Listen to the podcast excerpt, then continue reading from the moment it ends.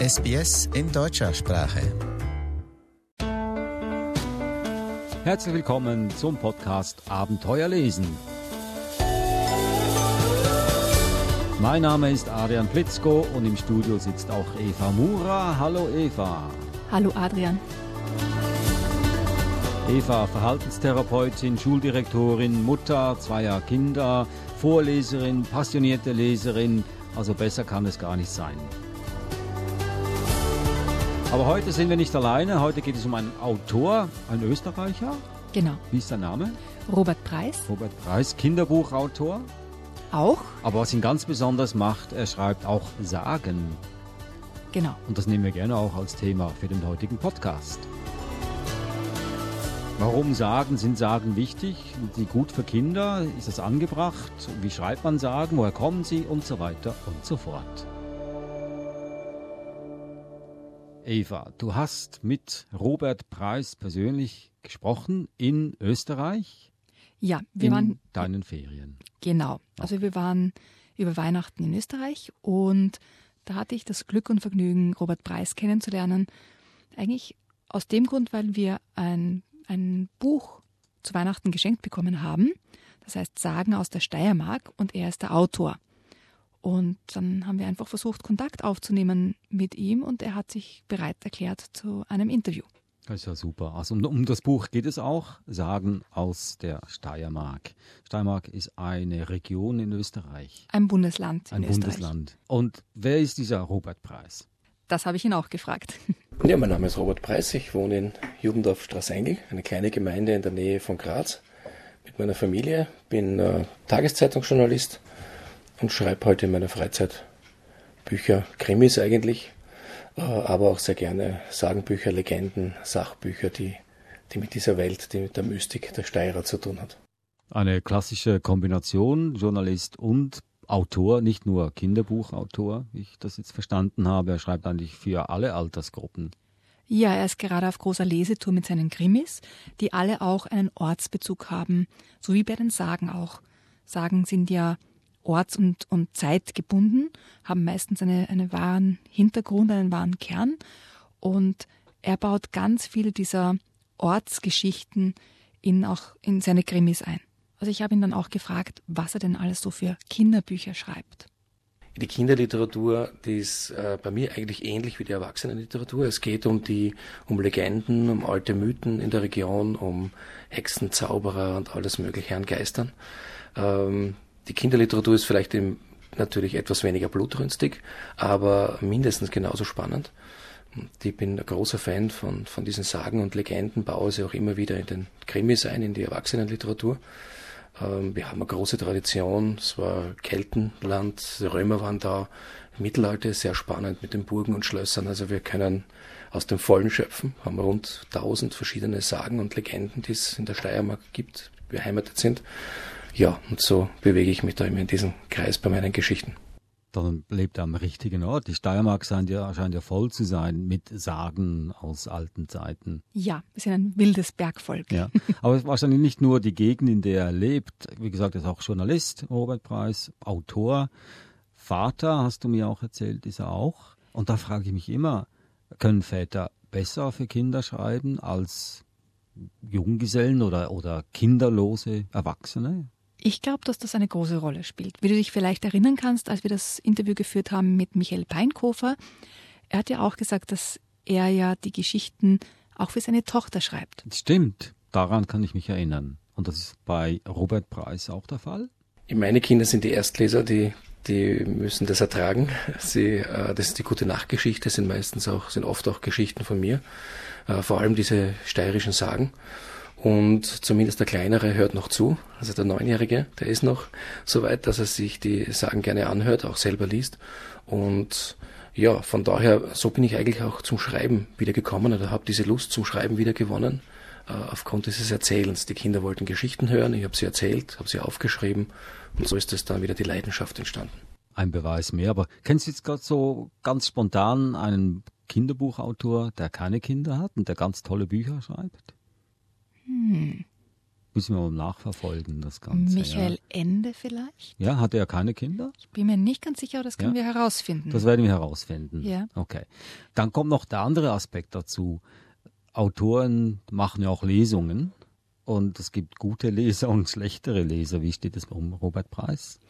Also du weißt ja, ich bin ja eine begeisterte Vorleserin und er hat ziemlich das bestätigt, was ich so mir auch denke, dass das Vorlesen eben wahnsinnig wichtig ist und einfach auch die, die Beziehung zu den Kindern aufbaut. Ich lese sehr gern vor, ja. Ich habe auch, also Lesungen mache ich grundsätzlich sehr gerne. Ähm, es ist auch sehr interessant, da mit den Leuten drüber zu reden, was sie dabei empfunden haben oder welche Geschichten sie kennen. Also äh, das Lesen macht mindestens genauso viel Spaß wie Schreiben. Es ist halt ein bisschen das Rauskommen. Das Schreiben ist ja eine sehr einsame Tätigkeit und beim Lesen kommt man dann unter die Leute und kriegt dann ein Gespür dafür, ob das ankam oder nicht.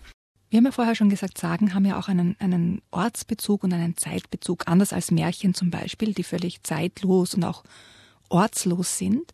Und ich habe Robert Preis auch gefragt, wie wichtig ihm dieser Heimatbezug ist, dieser Ortsbezug der Sagen. Und weil er ja aus der Steiermark kommt, so wie ich auch, habe ich ihn da gefragt, wie wichtig das ist. Schon sehr wichtig, weil fast alle meine Geschichten haben diesen Heimatbezug. Also auch die, die Krimis für Erwachsenen, vor allem natürlich die, die Sagen, auch meine Sachbücher, die ich geschrieben habe über Ausflugsziele in der Steiermark und sonstiges. Es geht immer um, um dieses Land, um diese, um, um die Leute, weil das Land eigentlich sehr merkwürdig ist, sehr, sehr bemerkenswert ist. Und die Leute selber sind auch merkwürdig. Es ist so ein, also so ein sehr sagenhaftes Land, sage ich immer. Also, also eigentlich äh, kann man stundenlang drüber reden und schreiben und plaudern. Und ich bin auch sehr gern zu Hause. Und äh, wenn man dann eine Zeit lang wegfährt, äh, vermisse ich dann auch immer die, die Geschichten, die es halt überall in jeder Ecke gibt. Und ja, ich schreibe gern drüber und rede, rede gern drüber. Ich bin ja in der Geografie nicht so bewandert, aber die Steiermark kenne ich. Was ist die größte Stadt in Steiermark? Das ist Graz natürlich. Graz, okay. Ich kenne auch die Grazer nicht. Äh, aber was macht denn die Grazer oder die Steiermärkler so besonders? Ich habe die gleiche Frage auch den Robert Preis gefragt. Hm, es ist so, die Steiermark ist eigentlich ein Bergvolk, was als Grazer schwierig ist, weil wir da fast schon im Flachland leben. Ne? Aber wir haben so ein bisschen diese, äh, ein bisschen einen südlichen Charakter. Wir gelten ja, für, vor allem für deutsche Kollegen sind wir fast schon am Balkan, fast am Meer. Ähm, dieses Flair haben wir drinnen, das Italienische, das Le die Leichtigkeit, aber auch dieses Bergvolk-Flair diese Alpen, diese furchigen Täler und die hohen Berge. Und diese Mischung, glaube ich, macht's aus. Es ist ein, so ein, ja, eine Mischung zwischen Meer, das wir gar nicht haben, und riesigen Bergen, die wir auch nicht haben.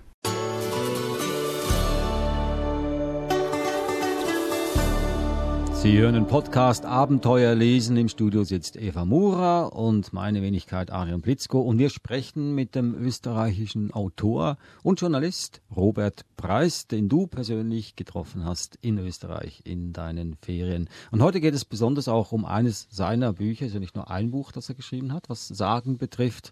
Es gibt das bestimmte Buch Sagen aus der Steiermark. Und ich glaube, es ist an der Zeit, dass wir vielleicht etwas aus diesem Buch hören. Was meinst du? Eva. Auf jeden Fall, ja. Wie der Erzberg entstand. Bevor die Menschen unser Land besiedelten, war es bewohnt von Riesen. Ihr habt ganz richtig gehört. Manche reden von Dinosauriern oder gewaltigen Säbelzahntigern, vielleicht auch von Drachen und anderen sonderbaren Wesen. Bei uns in der Steiermark aber lebten Riesen. Gewaltige Kerle mit Armen so groß wie Straßenbahnen stapften querfeldein durchs Land und waren meist gelangweilt. Wie sonst ist es auch zu erklären, dass sie eines Tages begannen, eine Mauer um den Erzbach zu bauen. Eine Mauer viel höher als sie selbst. Ja, diese Mauer nahm bald all ihre Leidenschaft ein, nichts anderes beschäftigte sie, als Stein um Stein immer höher zu bauen. Anfangs hätte man noch glauben können, die Riesen handelten aus Furcht davor, dass ihnen jemand ihr wunderbares Land rauben würde. Doch wenn man noch einmal darüber nachdachte, musste man zugeben, dass das Unsinn war. Vor wem sollten sich die Riesen fürchten?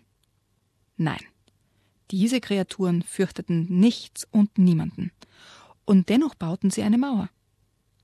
und als die Steine bis an die tiefer stehenden Wolken ragten, wusste man es.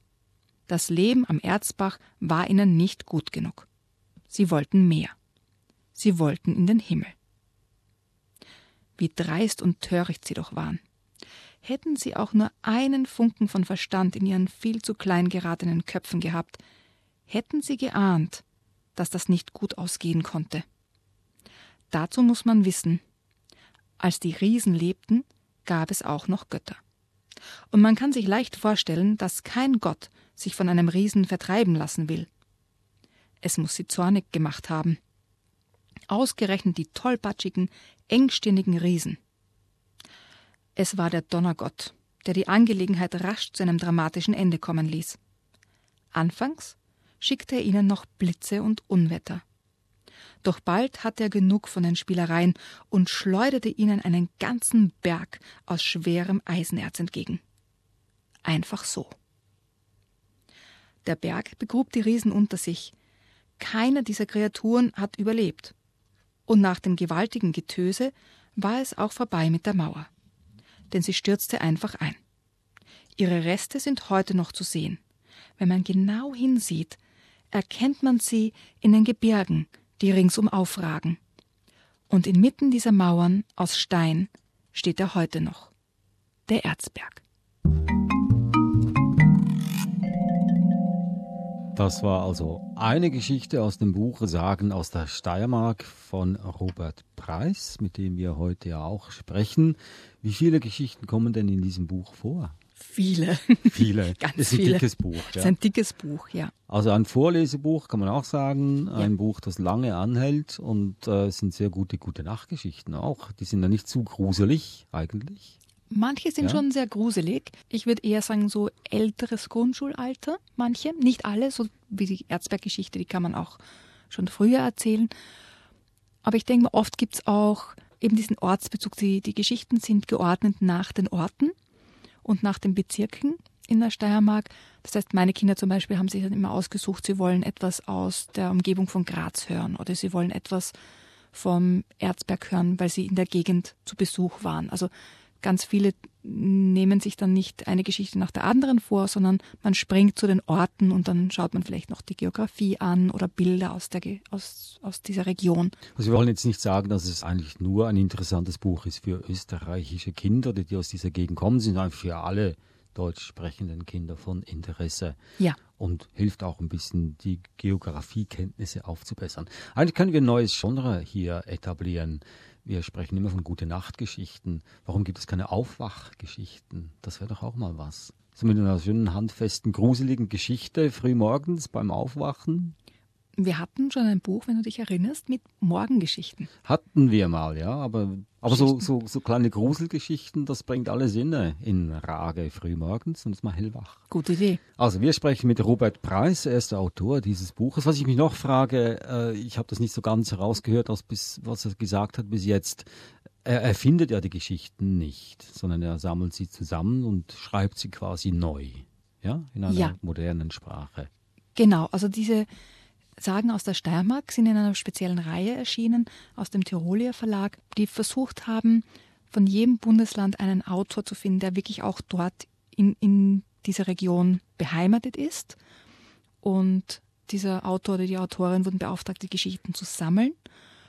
Und die Illustrationen kommen aber von einem Künstler. Das ist der Jakob Kirchmeier, der alle Bücher illustriert hat. Also es gibt dann eben die Kärntner Sagen, die Wiener Sagen, die Vorarlberger Sagen, Tiroler Sagen und so weiter. Und alle sind vom Jakob Kirchmeier illustriert, aber die Autoren sind immer anders, weil die wirklich vor Ort sind und mit den Leuten reden. Also in die Dörfer fahren, mit den Bauern sprechen oder mit, mit den alten Leuten sprechen, die diese Sagen noch selbst erzählt bekommen haben und jetzt weiter erzählen. Die Sagen aus der Steiermark sind, ich habe vor zehn Jahren schon ein Sagenbuch geschrieben, ähm, in einem anderen Verlag und wollte immer äh, weiter, weitermachen bei dieser, bei dieser Art von Geschichten. In, in Wahrheit bin ich angesprochen worden von einem Tiroler Verlag, der eine Serie macht über österreichische Sagen. Die Steiermark war der letzte Teil und dieser Verlag sucht sich immer die Autoren aus. Der Künstler, der die Bücher illustriert, ist immer derselbe, aber die Autoren wechseln. Und da hat er sich einen Autor gesucht, der eben diese Mystik und die, dieses märchenhafte Flair äh, rüberbringen will und kann. Und ich habe sofort zugesagt und dann war das eigentlich eine recht einfache Sache. Ganz, ganz nette Leute, Tiroler haben äh, ein Gespür für Sagen und für Geschichten. Äh, sie waren auch hier, wir haben ein gutes Einvernehmen, vielleicht gibt es ein Folgeprojekt, würde mich sehr freuen. Jetzt sagen wir aber bloß nicht, dass du ihn nicht gefragt hast, was das für ein Folgeprojekt sein wird. Ich habe ihn gefragt. Ah, gut. Das Folgeprojekt wird, äh, das definitive Folgeprojekt ist kein Kinderbuch, es ist ein Buch wieder für Erwachsene. Die 111 schaurigsten Plätze der Steiermark wird es heißen und soll im Herbst beim Emons Verlag äh, auf den Markt kommen. 2019 wird es einen Krimi geben, vielleicht auch eine Horrorgeschichte und vielleicht auch eine Kindergeschichte. Schauen wir mal, was sich, was sich ausgeht. Hört sich ja spannend an, das Ganze. Bleiben wir noch bei den Sagen. Du hattest erwähnt am Anfang, dass Sagen sowas wie Märchen sind, dass Kinder das ja gerne haben, aber sind ja doch nicht ganz Märchen. Also was unterscheidet eine Sage oder Sagen von Märchen oder was macht die so wichtig? Also Märchen, wie wir gesagt haben, haben keinen Orts- oder Zeitbezug. Sagen sehr wohl. Sagen und Legenden haben meistens einen wahren Kern und um diesen wahren Kern herum spinnt sich dann eine Geschichte. Und ich habe den Robert Preis dann auch gefragt, warum Sagen wichtig sind. Ich glaube, dass sie ein, ein, ein netter, einfacher Einstieg sind so in die Geschichtenwelt, auch für, für junge Leser, aber auch für Erwachsene, die, die dem Lesen irgendwie abtrünnig geworden sind. Ähm, man kann sich so in kleinen Häppchen in eine ganz eigenartige Welt begeben. Man kann dort eintauchen sehr schnell, weil Sagen so eine typische, schwer zu beschreibende Sprache haben. Das ist so eine Atmosphäre, die, die in wenigen Strichen erlebbar gemacht wird. Und das macht Sagen so faszinierend, finde ich. Man lernt auch natürlich sehr viel über die Heimat, ähm, ein bisschen Geschichte, äh, ein bisschen so die Ängste, die auch seit, frühester, seit frühesten Jahren immer wieder herrschen, vor Mooren, vor Sümpfen, vor dunklen Wäldern. Ist ja weltweit eh äh, dasselbe. Aber hier in der Steiermark lernt man dann auch das Land sehr gut über die Geschichten kennen. Mich hat dann noch interessiert, wie das so vor sich geht, wenn man die Sagen sammelt, wenn man mit den Leuten redet, ob es da so kuriose Begebenheiten gegeben hat zum Beispiel. Überraschend ist immer, es sind immer äh, Begegnungen mit neuen Figuren. Es gibt, äh, ich denke mir jedes Mal, jetzt bin ich so in dieser Szene drinnen oder in dem Thema, ich kenne alle Figuren, alle wichtigen und das stimmt überhaupt nicht. Es gibt immer wieder ein neues Tal, das eine neue dunkle Gestalt hervorbringt oder auch eine lustige. Und das ist schon faszinierend. Deswegen macht es ja auch so Spaß, sie zu sammeln. Das hört eigentlich nie auf. Und was mich jetzt fasziniert, ist dann ist eher der südliche Raum und noch weiter in die ehemalige Untersteiermark, also Slowenien und, und Kroatien, das früher zum Habsburger Reich gehörte. Da gibt es eine Unmenge von, von Geschichten, von merkwürdigen Kreaturen und äh, die würde ich gern erforschen.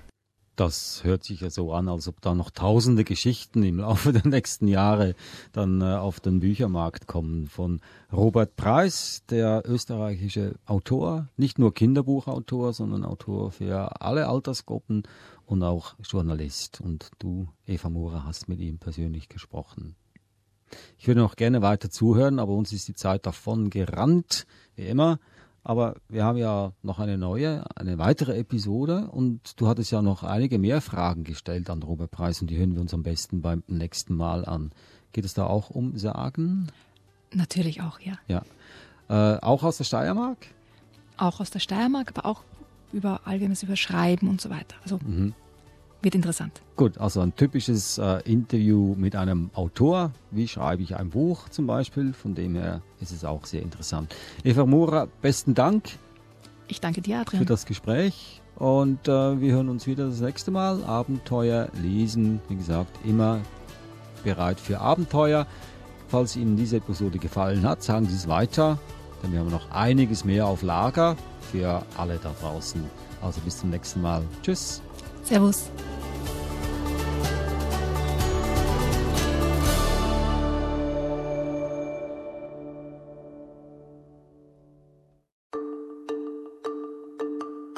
Lust auf mehr? Abonnieren Sie unsere Podcasts bei iTunes.